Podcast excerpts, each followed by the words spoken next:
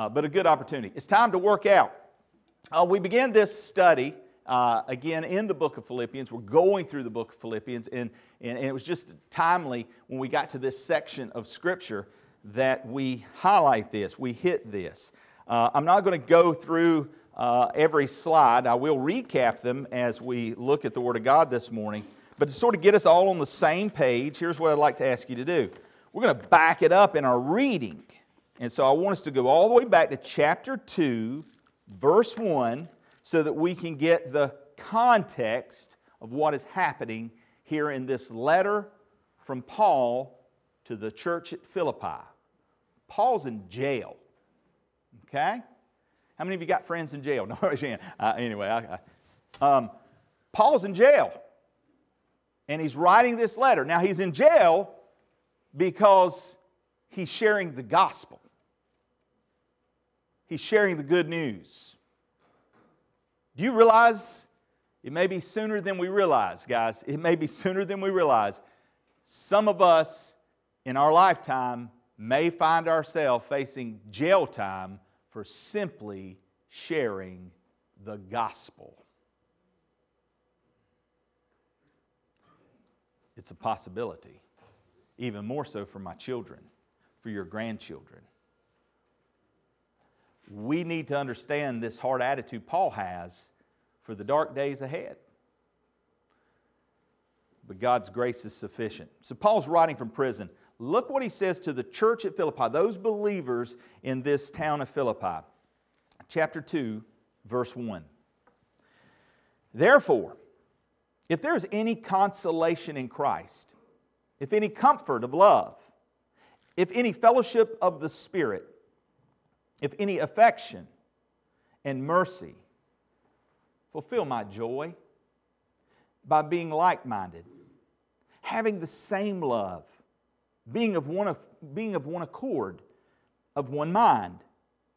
Let nothing be done through selfish ambition or conceit, but in lowliness of mind.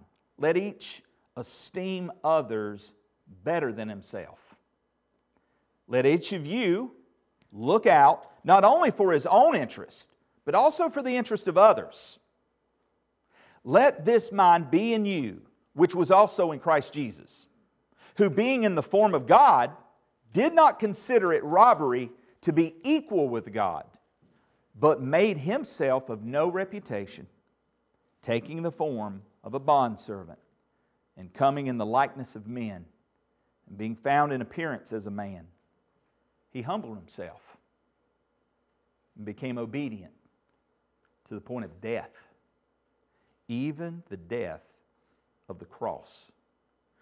Therefore, God also has highly exalted him and given him the name which is above every name, that at the name of Jesus every knee should bow of those in heaven and of those on earth and of those under the earth, and that every tongue should confess that Jesus Christ is Lord to the glory of God the Father. Therefore, my beloved, as you have always obeyed, not as in my presence only, but now much more in my absence. Work out your own salvation with fear and trembling, for it is God who works in you, both to will and to do for his good pleasure. Do all things without complaining and disputing that you may become blameless and harmless children of God, without fault in the midst of a crooked and perverse generation, among whom you shine as lights in the world, holding fast the word of life, so that I may rejoice in the day of Christ, that I have not run in vain or labored in vain. Yes, and if I'm being poured out as a drink offering on the sacrifice and service of your faith, I'm glad and rejoice with you all. For the same reason, you also be glad and rejoice with me. Let's pray. Father, I ask that your word would do exactly what you have said it would do, that it would not return void, that it would accomplish the task in which it's sent out to do. And Lord, that task is that we might know you, that we might make you known, that we might be complete, and that our joy might be made complete in Christ. Christ is our only answer, Christ is our only hope. Lord, our, our answers to life are not found in life, it's actually found in death, in the death of the cross of our Savior, Jesus Christ is found in death to self and the flesh. But Lord, we find hope in Christ because He is the way, He is the truth, and He is the life. And no one can come to the Father except through Him. May Jesus be lifted high here today. May our hearts be drawn closer to Him and closer to each other as a result. Lord, give us what we need this day, our daily bread, so we can live as lights in a very dark day. In Jesus' name, amen. So, Paul has been writing to encourage. And again, as we've mentioned, the book of Philippians uh, is the book that's the most joyful book in, in, in all of Scripture. Some have, have phrased it as such. And yet, when you look at the circumstances of their day and you look at the problems that they're facing, you kind of scratch your head. But I'm thankful for this little book, and I'm thankful that God has us in this book, in this season of our life.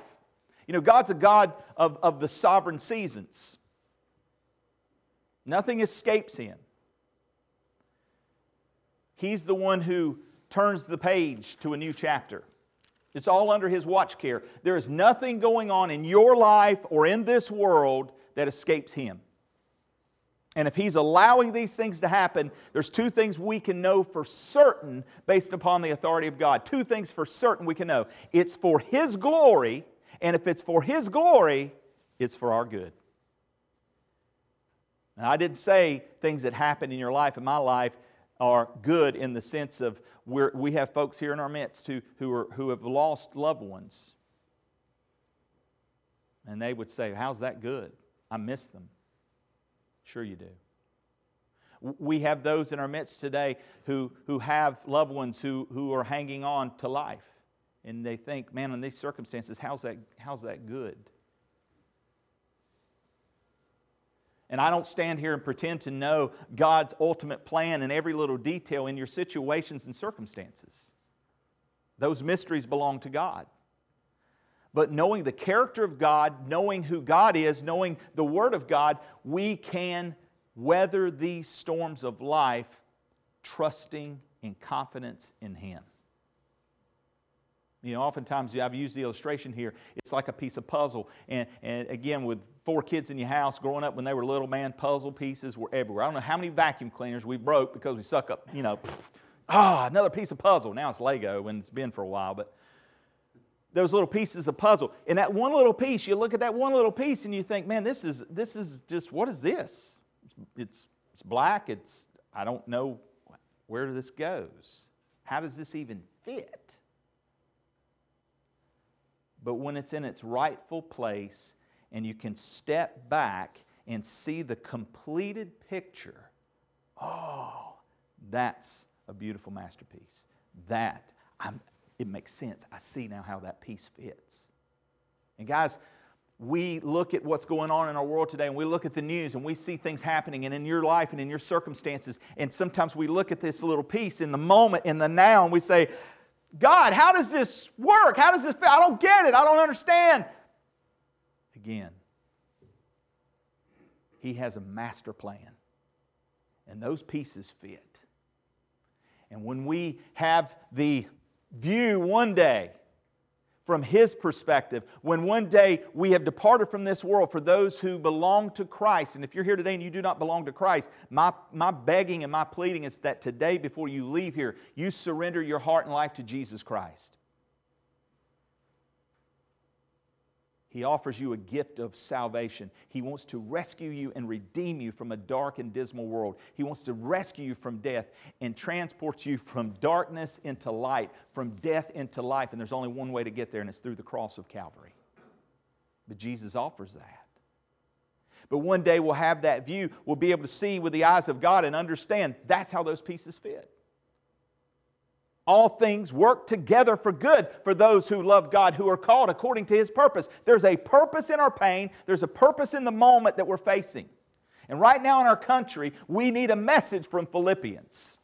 We need a reminder to all of us as believers that there is hope for us and that our purpose is still the same. That purpose has not changed. Your mission, my mission as followers of Jesus Christ, has not been shaken. It has not been debunked. It's not off track. It's right on path and it's right on time because it's His plan and it's His time. And you and I need to remind ourselves this, and we need to encourage each other. When we look at our country today and we see the division in our country, and we see the split, we see that this, this house divided, how can a house stand that's divided against itself? It cannot. And it's not a coincidence that we began the book of Philippians way back when, and we find ourselves in the chapters and the sections of Scripture that we find that deal with unity when our country's coming unglued. And it's a reminder to us, church, that we had best not come unglued. We had best not let the things of this world and the cares of our own desire and motivation separate us from each other. Paul knew this could be a potential harm in the church at Philippi. And so, one of the things he wants to write to encourage them so that they can remain joyful no matter what their circumstances are is to understand the example of Christ, to understand the unity and how important it is as followers of Christ and the way that you and I can unify in a dividing world is to understand the humility of Christ. And so, this section, and the reason why I wanted to read chapter 2 as we move forward, because we needed to understand these things. We needed to be reminded of these things. Paul knew this, that we needed to be reminded of salvation. And you remember uh, we were talking about the outline for this section, and we talked in, in, in section uh, verses 12 and 13, we talked about salvation. We talked about the obedience to the faith. Paul was saying, hey, look, whether I'm present or whether I'm absent, you need to obey the Word of God. You need to trust it. He also talked about the ownership of the faith. And that's where that little section says, work out. Work out your salvation with fear and trembling. Now, again, for those of you who weren't here last week, I encourage you to go back and listen to that message. That doesn't mean you work for salvation. No, it says work out. That implies it's been worked in. We have a responsibility. The ownership of the faith, work out. That's your responsibility. And we should do so before a holy God with fear and trembling. Guys, there is a real God who will bring an account to this world. Every wrong will be made right. Those things that have been done in secret will be brought to light. There is a day of reckoning. And I don't know about you, but a lot of times in my life, and trust me, as a pastor, there are many times that my heart is pained. And oftentimes it's pained at the very ones that I love. And oftentimes, my wife and I will have to remind ourselves and remind our family that we have to commit to Him who judges rightly. Oftentimes, our struggles and our problems in life with each other is because of misunderstanding, miscommunication. We don't know what's going on in each other's. We don't see the big picture. We don't have all the parts. Too often times, that is what leads to some of the strife amongst us. And so, in those moments when we're hurt, we're wounded, where you feel like you, you, are justified in your anger or you're justified in, your, in, in this situation. Sometimes, guys, we have to just surrender that to God and say, He knows. He knows.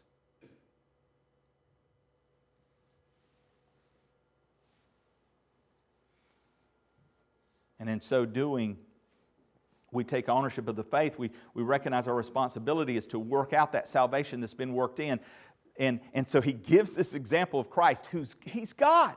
He is God, and he came in the form of man and allowed man to do the things they did to him. He was persecuted. He was beaten. He was stricken. He was stripped of his clothes and whipped. He was nailed to a cross. Even his own disciples wanted to stand up and fight, and he said, No, that's not the way my kingdom works. Don't you know? If I wanted to fight, I could call 10,000 angels, boom, it's done. I could speak and they'll decimate. One day he will speak and make it right. He came as a lamb the first time. He's coming as a lion the next time. Guys, commit to him who judges rightly. It's not my place or your place. The, the, the man um, does not bring about the righteousness of God in this. Vengeance is mine. I will repay, thus saith the Lord. Right? We know there's a lot of things that happen in this world that, that, that may, in, in our eyes, and rightfully so, be wrong, and we should call wrong wrong. We knew that the scriptures told us there's coming a day when people will call evil good and good evil. And man, if there's ever been a day, that day is now. We look at the world around us, and there is a lot of wicked and evil things happening in this world. And the world is calling it good should not catch us off guard. We've been told it's coming. How much more now, church, must we obey? Whether absent or present, Paul said. And I think, again, with Christ, he's not physically present yet. He's coming, but he's present in the Holy Spirit within all of us as believers. We must obey. We must take ownership in that salvation. God provides the salvation. You don't earn salvation. We don't get to heaven by our bootstraps. We can't pull ourselves up. We can't be good enough. You can't do enough. That's not what, you can't work anything to earn standing with God. But you want to hear the good news? You don't have to. He's already done it for you. That's why he sent his son Jesus Christ into this world to pay for your sins, for my sins, because he knew we could never do anything with our sin but sin. We're sinners. All have sinned. All of us. Don't think anybody in this church is any better than you or worse than you. We're all sinners. We got the same problem. And the heart of man is wicked. You realize that, that the same evil heart that, that was in Hitler, the same evil heart that was in Hitler, is in you and me. You and I have the same capacity to do the same wicked, evil deeds of the most evil man or woman that's ever walked this earth. You and I have that same ability and nature. That's the fallen nature. That's the depravity of man. From the curse, that death, that sin is passed to all men. And that's why we need a Savior. And religion is man trying to do things to get to God. Religion is me and you trying to make attempts to better ourselves in the standing in the eyes of God. And we will never make ourselves better in the eyes of God. Our good deeds are filthy rags in the eyes of God. So God knew we can't reach Him, but He can sure reach us. And He did. He reached down into this world in the incarnation of Jesus Christ. God took on the form of a man and He emptied Himself in the sense that He stepped into this world and he chose to submit to the will of the Father. Oh Lord, Father, if there's any other way, let this cup pass from me. Emotionally, humanly speaking, he knew the cruel cross was coming. And humanly speaking, he, his body didn't want to go through that. He was tired, he was hungry, he knew pain would be excruciating, especially with the weight of the world, the sins of the world upon him.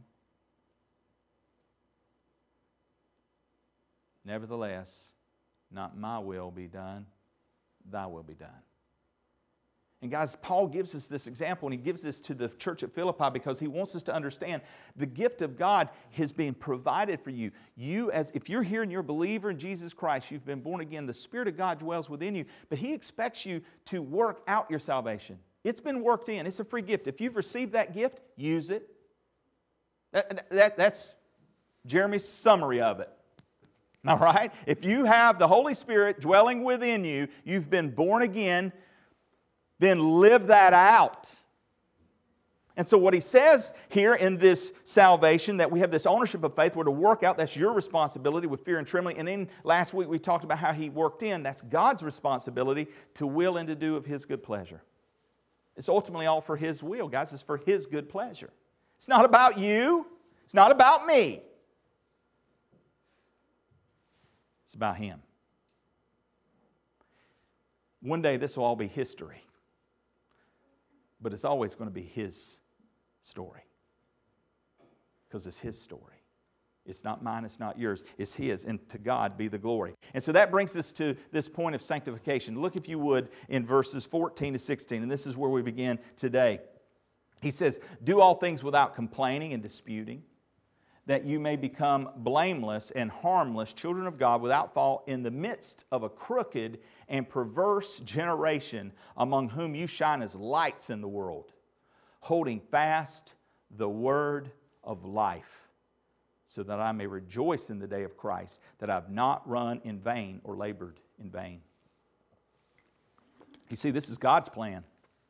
It's not my plan, it's not your plan. This is God's reminder to us. Paul is saying to this church, hey guys, got, got some things to tell you now. Uh, salvation, we talked about last time, three parts. Salvation comes in three parts. What do I mean by that? I mean that at the moment you believe, you put your faith and trust, you receive Christ as your Lord and Savior. It's like a judge dropping that gavel. Boom, not guilty.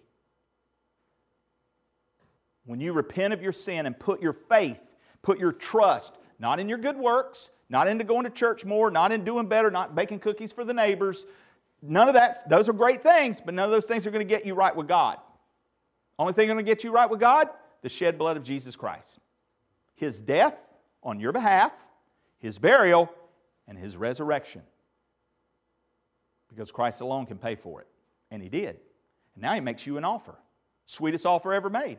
Whosoever will, let them come. Hey, if you come to me, I won't cast you out. I'm not going to turn you away. If you look to me and say, God, I want to be saved, I want to be redeemed, I want to be forgiven of my sins, I want to know you, I want you to know me, He says, I'm not going to turn you away. And so, if you feel the draw of God, if you feel the pull of God on your heart, you feel the need to turn to Him and cry out for help and salvation, hear and obey the voice of God and surrender.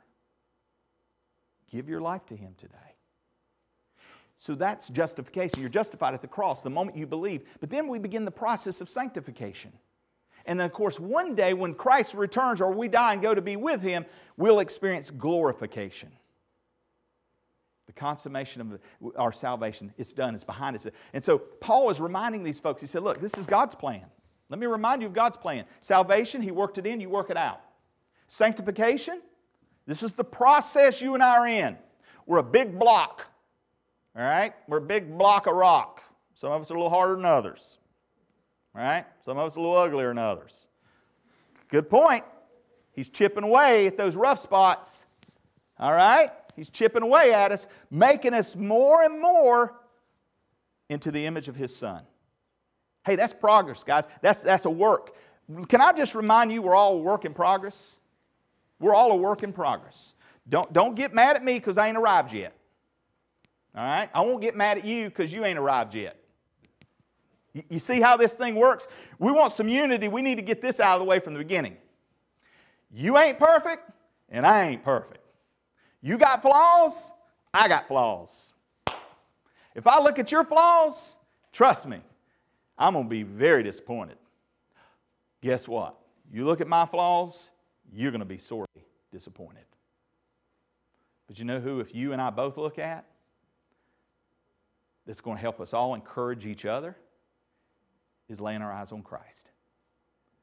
Because then that helps me overlook those flaws that just, and it's going to help you overlook my flaws that, because we recognize, man, we're imperfect people and we need each other. You know, that's the beauty of, I love sports, man. I, I do, I do. You guys know that. And, and I, you know, look, don't hate the game, all right? Hate the politics, but don't hate the game. I, I like football. There's a beauty, there's an art in football. I mean, it really is. I mean, when you just think about this game, there's some beauty about this game and how it works. But one of the things that I love about the game of football is you've got a team, man. You've got a team in order to accomplish the goals, in order to get things done, to win, you've got to have team effort. And I'm telling you, the teams that win the Super Bowl are usually those teams that are cohesive. Man, they almost read each other's thoughts, man. They, you know, they know where to be on this route and this pattern. The defense knows what's coming. I mean, they work. This is a beautiful thing.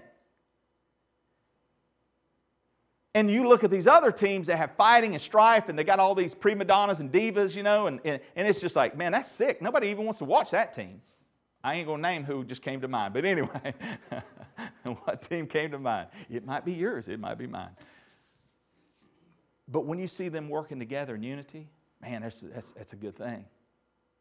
Guys, we're much like that. Look, Scripture tells us this. 1 Corinthians says, each one of you in the body of Christ, you have been given a spiritual gift. If you're born again, you have a gift deposited within you from God. Now, you can look at the parable of the talents.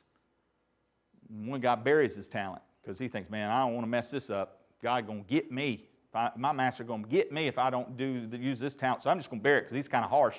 And there's another guy, he invests his. Another guy invests even more. And, and, and, so then when, of course, the master comes back, the guy who buried his, he got dealt with. And the others actually got his. Mean, what, what is this? Again, some of us have been invested with a spiritual gift and we're burying it. We're not using it. God saved you to serve. He saved you to work on the team. He saved us to do things together in concert for His glory, which is for our good. And I want to encourage you in 2021 if you haven't found a place to plug in your spiritual gift, find it. Okay? Ask one of the assistant coaches or the coach, right? You know, ask where, where do I fit? What's my, you know, what's my route? What do I need to do? You know, get involved, try things. A lot of times, you know, when I was first, I remember when I first playing football as a young kid. And I didn't know where, you know, so coach said, all right, we're going to try you in all kinds of positions. And so, man, I, I pretty much, you know, tried everything from defense to offense until I found my niche. Till I found, oh, yeah, this is where I fit on the team. This is where I belong. And sometimes, guys, that's what you're going to have to do to find out where you fit. And don't, listen, let me just say what you don't do. Oh, I'm not going to do that. Because that's probably where God's going to put you. Oh, believe me, my wife and I, we know we were going to have one kid my wife and I, we're never going to homeschool. We know how those homeschool kids are. My kids will never be doing this garbage. Be careful what you say. God has a way of humbling us and saying, ah, that's your plan, but I got another plan. Right? So, again, work out that which God has worked in. And the way we need to do it, we need to find out where we fit in God's plan, where we fit in God's team, because I know you fit somewhere. He's given you a spiritual gift. So find where you, you can use that spiritual gift on the team of God so we can put this into play. This is, this is again, God's plan and sanctification. He desires to develop us.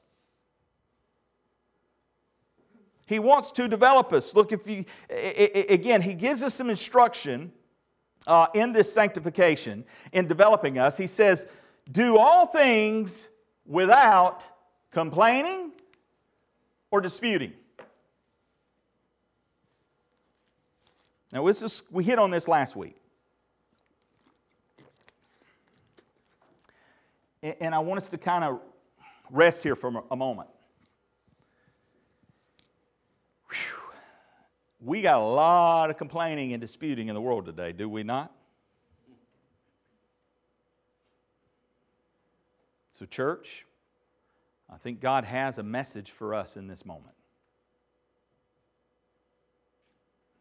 Lord, help us hear that message. Help us heed that message. This word here used for complaining, it's muttering. It's, it's, kind, it's one of these words in the Greek that it, we, let me give you some English words that might help understand it. Boom! You see, that word kind of sounds like what it does, right? Crack, right? some of those words, you kind of, oh, that's got this word here, complaining, in the original language, it, it, it muttering, you know, you're thinking it, and you know people, you know, it's like those Muppets, right? You remember those old men that sit up in the little, you know. He said, look, do all things without that. Don't be that guy. Don't be that girl. And he says, do all things without disputing. Uh, the idea here again, grumbling, Man, we are some complainers, aren't we? In America, we are complainers. We've been so abundantly blessed that we have lost our way. I mean, we do. Many of us remember back in our childhood some of the, I mean, you know, let's, let's, just, let's just go down memory lane. Some of you go a lot further. Some of you, you keep going, I'm not sure we'll get you back. But anyway, we, we remember fans big floor fans. you know, no air conditioning. You kids don't know what you got. You heard that kind of stuff, right? Sleeping in front of the big fan in summertime because, man, I couldn't stand it was so hot in the house. Three channels, TV. Three channels. That's all you got. NBC, CBS, and ABC. Oh, and then there come one of those pirating kind of guys that, you know, you, oh, look, I'm getting a 42, channel 40. What's that? I've never seen that before. And we knew you were progressing then. Son, go out there and turn the antenna. You kids have no clue. Hold it right there. Hold, on, go back, go back. You know, meanwhile, it's thundering and lightning. Dad don't care. He just wants to be happy because mama needs to watch solid gold. I mean, you know, and we are so blessed in this country, and there's so much that we grumble and we complain against because we've kind of forgotten. Guys, we are richly blessed in Jesus Christ. This world's not our home, the things of this world. Lord, help us to be mindful of this. You see, God has a, a purpose. He, he, he, his plan, he, he, he, wants us to do these things without complaining, without muttering and, and disputing and grumbling. But God also, He has a purpose, He has a reason. God's reminder, God's reason, God's plan, God's purpose. Not only is to develop us, but it's also to di- display us. Notice what the text says. He wants to display us. Look here again, back into the Word of God, verse 15. Why should we do these things without complaining and grumbling? Because, see, that's what the world does. Again, turn on your news. That's what the world's doing right now. But he's saying to us, church, Christian, here's our response when the world's doing that. Here's my response and your response, verse 15, that you may become blameless and harmless children of God without fault in the midst of a crooked and perverse generation, among whom you shine as lights in the world. He wants to display us. This word right here, become, notice there, you may want to circle that word when it says that you may become. Again, this is that sanctification process. You and I have not arrived yet. Therefore, if anyone is in Christ Jesus, he is a new creation. Behold, old things have passed away. That's the old man and the old way of doing things. Them's fighting words, right? My old way of doing things. Grumbling, complaining, not content with the situation, not happy about this. The old way. Behold, therefore, if anyone's in Christ, Old things have passed away. Behold, all things are, here's the word, becoming new. This word become, it indicates a process. You see, sanctification is a process. And so, God's purpose for you and me, and the reason why He wants us to uh, he wants to develop us and, and, do these things without complaining and murmuring and, and, disputing and grumbling. It's for God's purpose, for His reason, because He wants to display us. He wants us to become blameless and He wants us to be harmless. Blameless and harmless. Blameless describes a life that cannot be criticized because of sin or evil. You see, it doesn't help our testimony and our witness if there's a known sin that's being practiced in your life as a believer. Because, see, that gives the enemy fuel to attack. You see, that gives the enemy chance to slander, and he's a slanderer. He tries to tear down your name day and night. He accuses the brethren before God. yeah, look, there's one of your children. Look what they're doing right there. And see, the sanctification process is that we would lay aside those things and that we would put on the new man in his new way of living. And we begin the process of allowing God, not my self effort, but allowing God to work in that salvation and help me work out that salvation through obedient faith. God says, I'm to no longer drink and carouse. That convicted my heart as a young believer because my life was about drinking, carousing, and the revelry. That was my life. Can I tell you something from a sinner's heart that, that became pretty cool to understand and see this? As an unsaved man and a natural man, I went to church. It was called the bar. I went to clubs.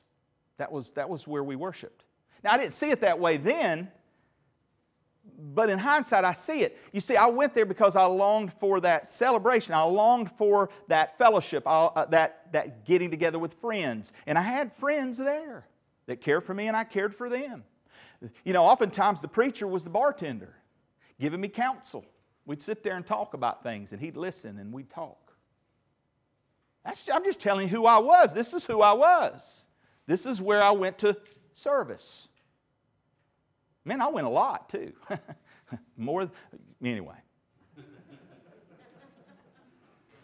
but when God got a hold of my heart and life and I surrendered, I recognized that He was beginning a new work in me. And I didn't understand. I still don't always completely understand it, but I know there was a new heartbeat for the things of God. I didn't have this desire before. Now I actually think, I think I'm going to go check out these cats over here.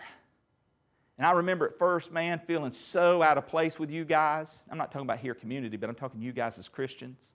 I remember going into church thinking, oh man, I don't belong here. And Satan was giving me that garbage. Yeah, you're right, you don't belong here. You need to get out.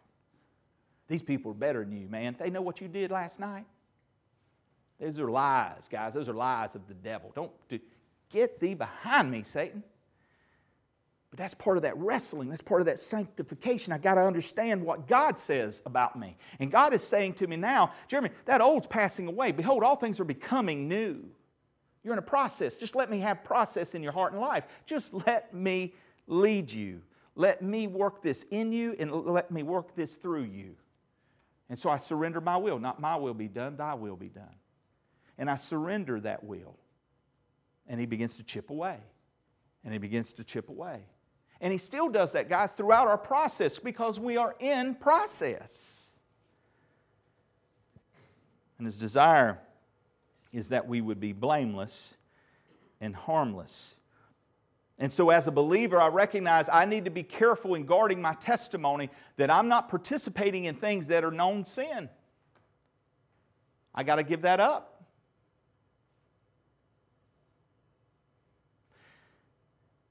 You always have mud thrown at you. That's not going to change. People are people. There's always going to be people who find faults in you. The question is does the mud stick? And a lot of times in life, look, Jesus himself was wrongly accused, right? When they put him on trial in the middle of the night, they lied about him.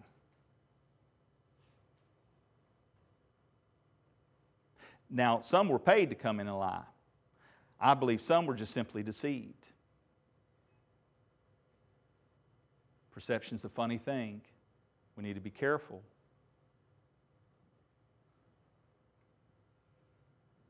It doesn't matter who you are, accusations will always come.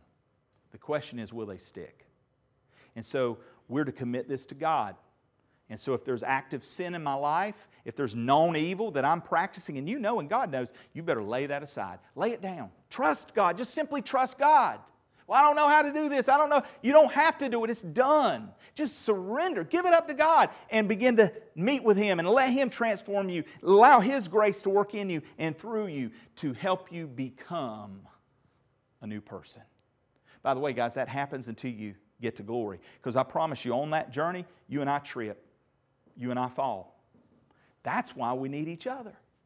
Because when, when Dean falls, I don't go, yeah, who's down now? No, you don't do that. That'd be foolish, right? Sorry, Dean, I didn't really do that. Dean falls, I go, hey, brother, hey, brother, come on, man. It's all right. It's all right, buddy. It's all right. I'm here with you. I'm here for you. Let's keep going right? That's what brothers do. That's what sisters in Christ do. This is what we do. God has called us in that manner. And so Paul is wanting to encourage these people at Philippi to recognize the importance of us. If we're going to have joy, if we're going to navigate this sinful, dark world, we're going to have to do so together. And we're going to have to do so in obedient faith taking ownership of our faith, working out, which is our responsibility, that which He's worked in, which is God's res- responsibility, to, to will and to do for His good pleasure. Because the sanctification that's taking place, God's plan, His reminder, is, is to develop us so that we do all these things that we're doing in life without the complaining, without the disputing, because it's God's purpose. His reason for doing it is to display us, that we would become blameless and harmless. He also wants to distinguish us. Notice it says that this is one of the other reasons why he wants us to do what we do without complaining and disputing, because he wants to um, distinguish us. He calls us children of God. Children of God without fault, all right? Without fault, again, because of who Christ is. But he says, uh, notice this word uh, deviated. Okay? It's the word crooked there in your text. He wants to distinguish us as children of God without fault because we live in, a, in the midst of a crooked and perverse generation. Boy, that's true, isn't it? I mean, have you ever been in a day when there was such um, crooked stuff going on? By the way, this word right here, uh, crooked, it's where we get our English word for scoliosis, the curvature of the spine, right? And so when you think about a spine, it, it, it's curved, and when scoliosis is in play. And that's, that's not the norm.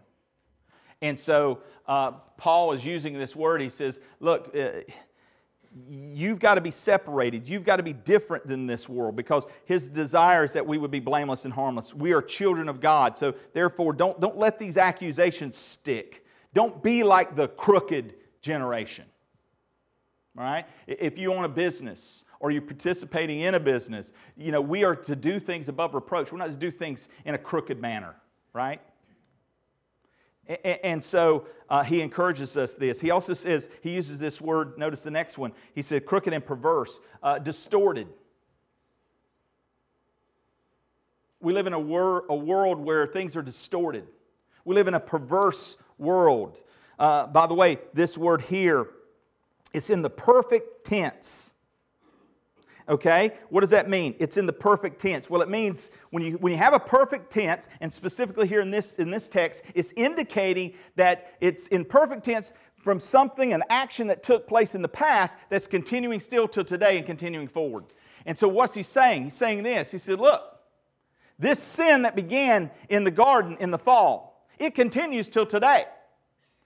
The world is growing worse and worse. It's waxing worse and worse through sin. It's not getting better. scripture compares it to birthing pains, which, hey, little timeout, timeout here, Bo. Uh, birthing pains. Just saw a beautiful baby, Miss Rhonda, the other, other day. She's got a grandbaby. Woo, little Mitchell. Shout out to Kyle and Brittany. Um, man, we Varners love babies, as if you couldn't tell. Uh, COVID, though, man, has got me messed up because we're used, I was telling Ronnie, well, we used to going in and just holding a baby and getting the pictures and the selfies, and because I mean, we just love babies. Um, but anyway, keep praying for them. And, and, we got one on the way, one in the oven over here. All right, let's keep it on simmer. anyway, anybody else bring on the babies? All right, here we go.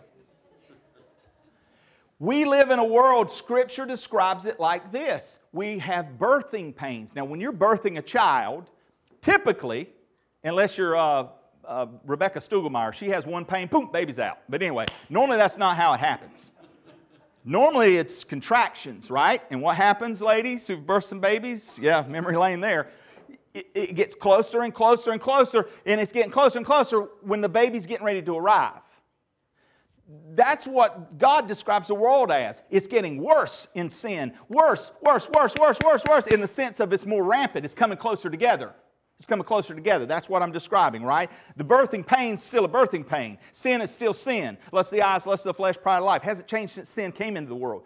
But now we're seeing it ramped up. Those birthing pains are getting closer and closer and closer. Why? Because Christ is getting ready to return. Amen? Delivery is on its way. And so, Paul says, look, we need to be sanctified. We're children of God. Guys, I hope this message will, will find resident in our heart because we need this message desperately. We are in a crooked and perverse world. And it's not going to come by, by slicing off uh, Malchus's ear. I got that name wrong, but anyway, check me. Um, there's fact checkers, they'll get us. We're not going to get there that way. God's told us that. And so, what does he say? He says, Look, church, be different. It's a perverse, dark world, it's distorted. And what this is, again, we see the character of God the character of God. That's what we need to be thinking about. He, notice, again, he says, that you may become blameless and harmless children of God without fault in the midst of a crooked and perverse generation among whom you shine as lights in the world. See, Paul is wanting us to understand the character of God so that that character could be developed in us that it might be displayed through us, that it will distinguish us apart and separate from the world. Among whom you have to shine as lights. That's the, that's the way that's probably better translated. Among whom, the world, the perverse and crooked world, you have to shine as lights. Because, see, guys, if you're not shining as lights, if our light is dimmed in this dark world, there's no hope. If you and I participate just like the world, then they have no example to look to. They have no light to light their path. There is no distinction between you and them. And so Paul is reminding us of this in a crooked and perverse generation. We need to shine as lights. We must shine as lights. Some of you will know a couple of weeks back the Christmas star was out. Anybody see that? Anybody go out and take a look at that? How many of y'all checked that out? All right, awesome. I hope you were a little more enthusiastic about it that night than you were right now. and we seen it. Big deal. Anyway, I love you. Stop complaining, Jeremy. we went out, took our family out here in the field, and, and you know, we were trying to find it. And, and uh, y- you know, again, something about when those planets lined up, and, that, and they called it the Christmas star. But again, when you think about those those stars that shine in the night. Uh, most of you know, my unsaved days, I, was, I worked on a cruise ship. And one of the things that uh, our little department was called Voyages of Discovery, and, and so we would do these, we called them edutainment for families. And, and uh, of course, y'all know my character was Pirate Pete with a smelly feet. And, uh, but we'd interact with the kids and the families and do these theater and song and yeah, anyway. But one of the things that we would do was take them up onto the top of the ship and we would do stargazing on certain nights. And we'd give them a little chart, and they could turn this little wheel and find the night sky based on the month, the year, and they turn it to the, you know, that date, and they could see and, uh, and look up in the sky and lay on these, these um, lounge chairs and look up. And man, you have not seen the sky until you're out in the middle of the ocean, and the, they would call down to the, to the, off, uh, the officer's deck there, and the captain would kill the top lights. So any of the lights that were above us, he would cut them off. And that sky just came alive. I'm telling you, you have not seen a sky until you, it's clusters. It's not like you go out here and you see one or two. I mean, it's like, it, it, it looks like my face as a teenager. I mean, it was just, that's, uh, no, that's not the image I wanted. Let's. All right. Sorry about that. No, it was definitely not. But it was so clustered. I mean, all these stars are so close together, but it, it truly was radiant. It, it, just, it glowed. It was beautiful. It was, and, and you would take this in, in awe. Paul is giving this example here that I think I've used this illustration here before. When you go to get your sweetie that diamond, what does the diamond dealer do? He'll take out that little black felt backdrop, right? And why does he do that? It's to show that contrast. Because when he sets that gem against that back dark drop, whew, man, it pops. It shines. It's glorious. Paul is saying this about you and me. This is a dark world. That backdrop, his desire is that we, church, as a cluster, would shine brilliantly in that dark background, the background of the culture of sin, of crookedness, and perverseness. You and I are called to shine as lights. We must shine as lights. And so, this is what he speaks of in sanctification.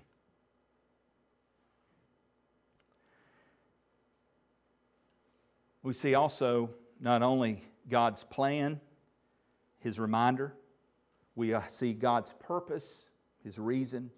We also see God's provision through relationship. And the idea here, uh, again, if you notice in the text, that, that he would put us on display, that we would, uh, in, and even in the midst of a crooked and perverse generation, among whom you shine as lights in the world, holding fast the word of life holding fast the word of life. You see, not only does God, in His plan, want to develop us, not only in God's purpose does He want to display us, also in God's provision, He wants to direct us. He wants us to hold fast. Now, a lot of times in, in, our theme here, you know, holding forth the word of life, we've heard you know, this phrase.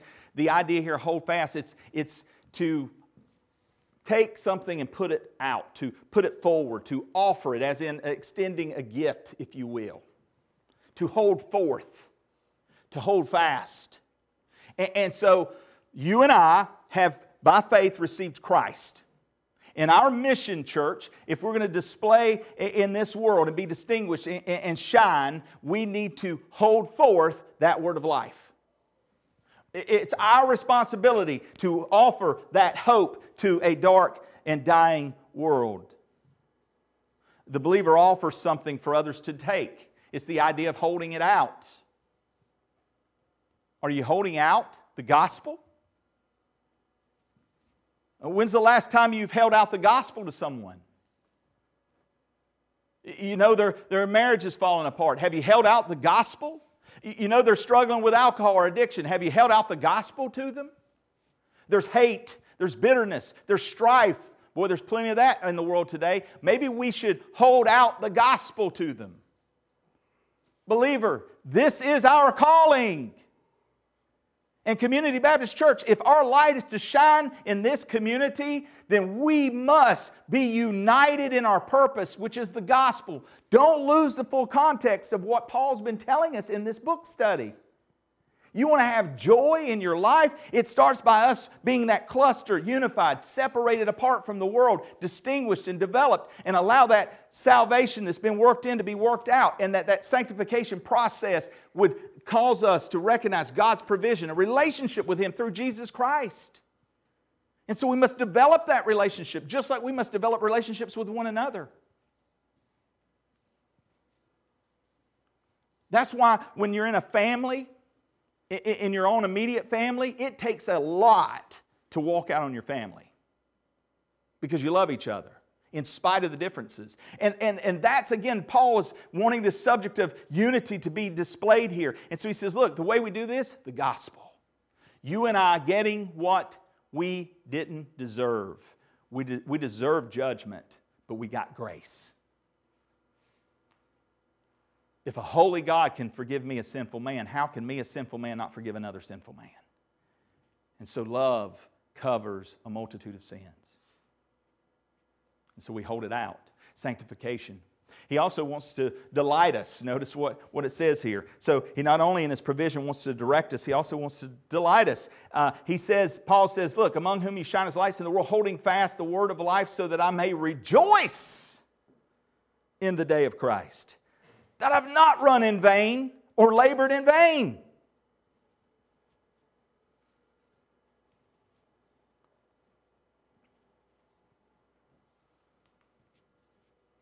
Not run in vain. I think one of the most tragic things, church, we could face is that one day when we stand before holy God and we realize, you know what? Everything I put my life into was vanity. In the end, it was hay, wood, and stubble. In the judgment seat of Christ, it was kind of burnt up. Now, I'm not talking about loss of salvation, I'm talking about loss of rewards for believers. Okay? To know that we ran in vain, to know that our labor was in vain. And, and look, guys, this is both ways. Uh, just because you're involved in a lot of church ministry, that could be pharisaical, that could be legalistic, that could be just doing because you think you're earning favor or grace with God. Guess what? You're not. I, I want you here because you want to be here. I want you here because you love the Lord and you want to serve the Lord. I don't want you here because of anyone's expectation apart from His. And God has given us His instruction not to forsake this, and that the point of this is that we might spur one another on to good works. But see, that's from a right heart motive, that's from a right desire. And only God can work that in. And if God works that in, we got to work it out sanctification, to delight in us, to not labor in vain.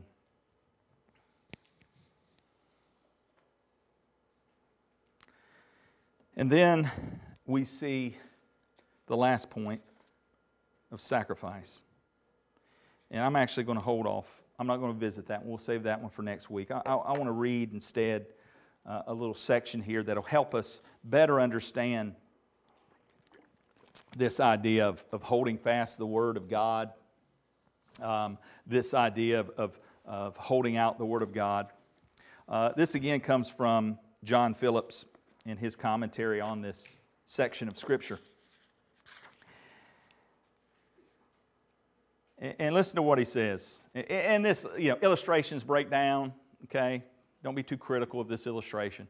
Um, but I think it kind of helps us put a level of application to what we've learned today. Because, by the way, guys, you, we know when we come in here and we study the Word of God, we hear the Word of God preached and taught, we don't want that seed planted, and then you go out here and Satan boop, just plucks it away and you never think anything else about it. And that's what happens a lot of times.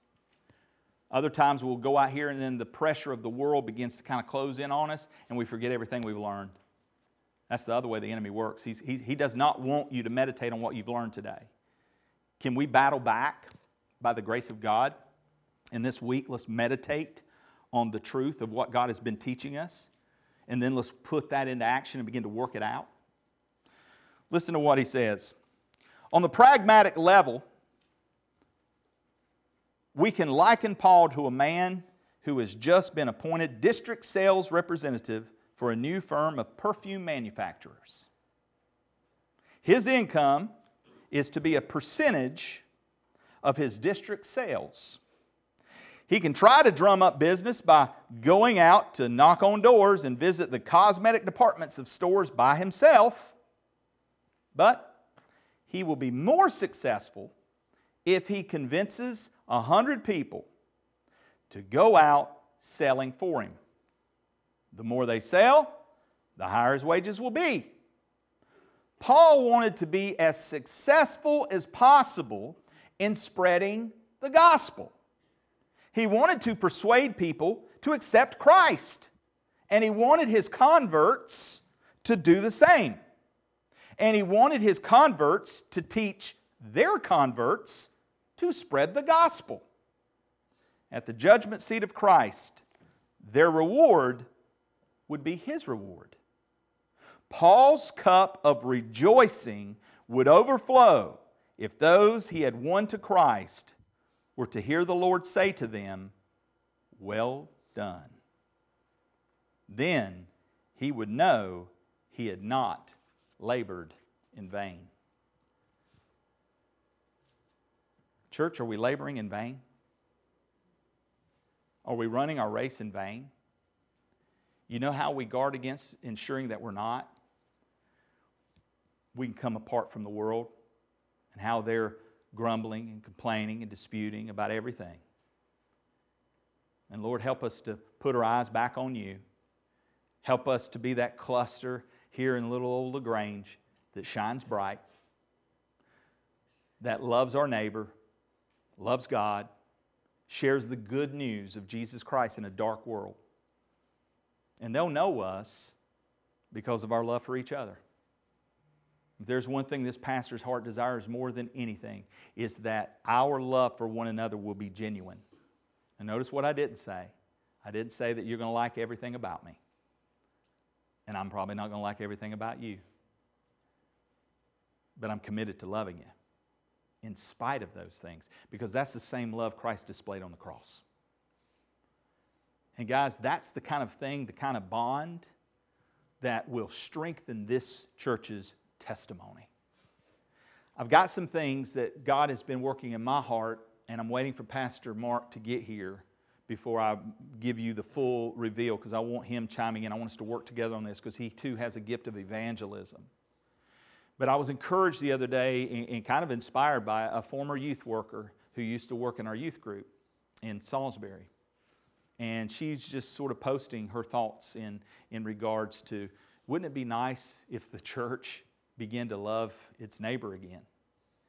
And, and she had some practical things that, that I, I, I'm like, that's it. That we need to develop this.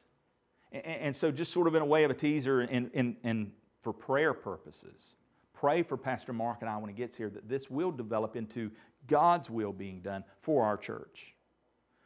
But imagine, if you would, for a second, one of the phases, one of the things that we might could do as a church is to begin to recognize those neighbors on our street. Who's around us? Do we even know their names? Do we know who lives next door, three houses down? Four? Oh, you better believe I do, and I can't stand them. Well, then there's where God's going to start. Well, you don't know, preacher. They get them dogs out in my yard. They done killed my cat. And uh, you know what? That's a great mission field then. And what we're going to do is we're going to begin to pray for them by name. And then we might even go a step further. We might even show them love in action by maybe taking over some baked goods. Now, if you got some friction, they probably won't eat it, but don't be offended. They're trying to poison us. I